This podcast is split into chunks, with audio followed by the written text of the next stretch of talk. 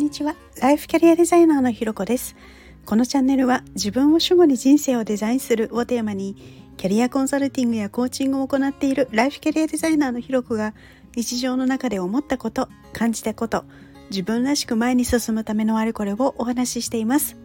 今日も耳を傾けてくださってありがとうございます。今日は思い込みって怖いというテーマでお話をしたいと思います。えー、なんでこんなことを思ったかというところですいくとですねあの私個人的にすごいやっちまったなっていうことが実はあったんですね。それどんなことかっていうとあの3月にですね私の、まあ、初めてのあの書籍っていうものを出させていただいたんですけれどあのその時にお世話になったですねお二人と一緒にあの、まあ、慰労会も兼ねてご飯しましょうなんていうお話をさせてもらっていてであの日程までも決まっていてあとじゃあ場所を考えるっていうところだったんですね。であのその一緒にランチをする場所としてこう選ぶのにあのアレルギーとか苦手なものみたいなものを聞いていてでえっとまあそこその苦手な食べ物とかあの、まあ、出ないまあ、もともと少なそうだったりとかあとはあのなんかこう対応してくれそうなお店みたいなところの視点。あと、まあ、せっかくなのでこうちょっとこうおしゃれな雰囲気のあるお店だったらいいなみたいな感じで場所を探してたんですね。でこういつもあのそういう、まあ、誰かと食事に行ったりとかっていうする時には大概こういくつかあの候補を探して、まあ、基本的に和洋、うん、和とか、えー、と和食洋食中華みたいなものとかなんかそんな感じで、まあ、いくつかお店の候補を出してですね。で皆さんにこうこんな候補ですけどどれがいいですかみたいな投票をしてでその中で一番こう数が多かった場所を決めてでそこで予約を取るっていうのがあのいつも私大体やる方法だったりするんですけどなんかですね今回のことに関してはあのじゃあ場所はここがよくてででじゃあこの場所でも予約を取りましたみたいな感じにしてあのお二人に連絡をするみたいな流れになったんですね。であのその時まではそのじゃあ何月何日何時にこの場所で予約を取りましたっていう連絡をする時までは何の疑いもなくその一連の行動をやってたんですよ。でそれをこうメッセンジャーで送信をしてではあ、よし一つ終わったぞみたいになってちょっと冷静になった瞬間にあれ？と思って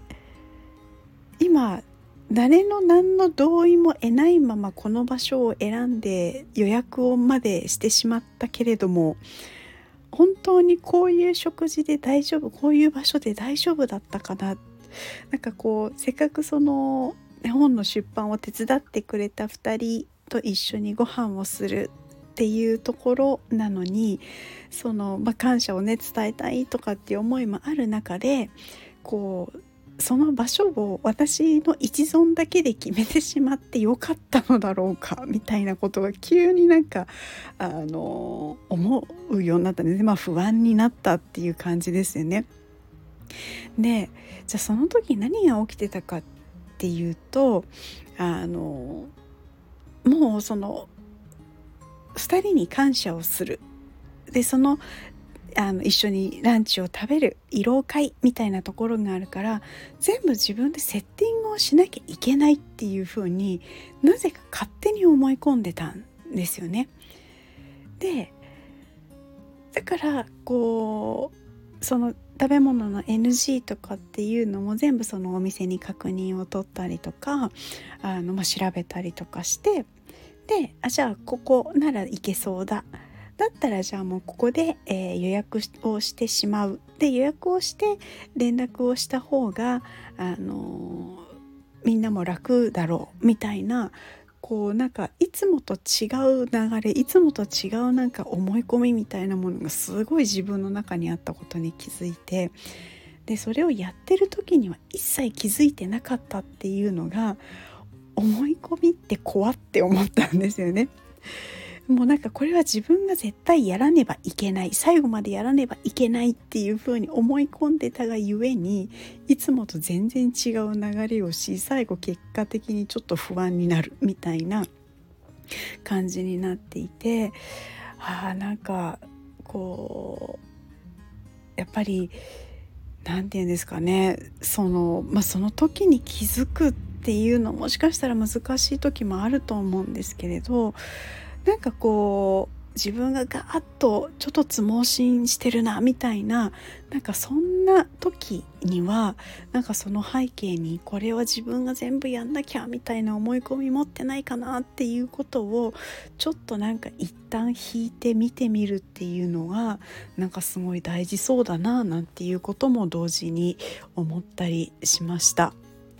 というところでですね今日は思い込みって怖いというのをテーマにお話をさせていただきました。ここまで聞いてくださってありがとうございます。いいねコメントレターフォローいただけると励みになります。よろしくお願いします。それではまた次回お会いしましょう。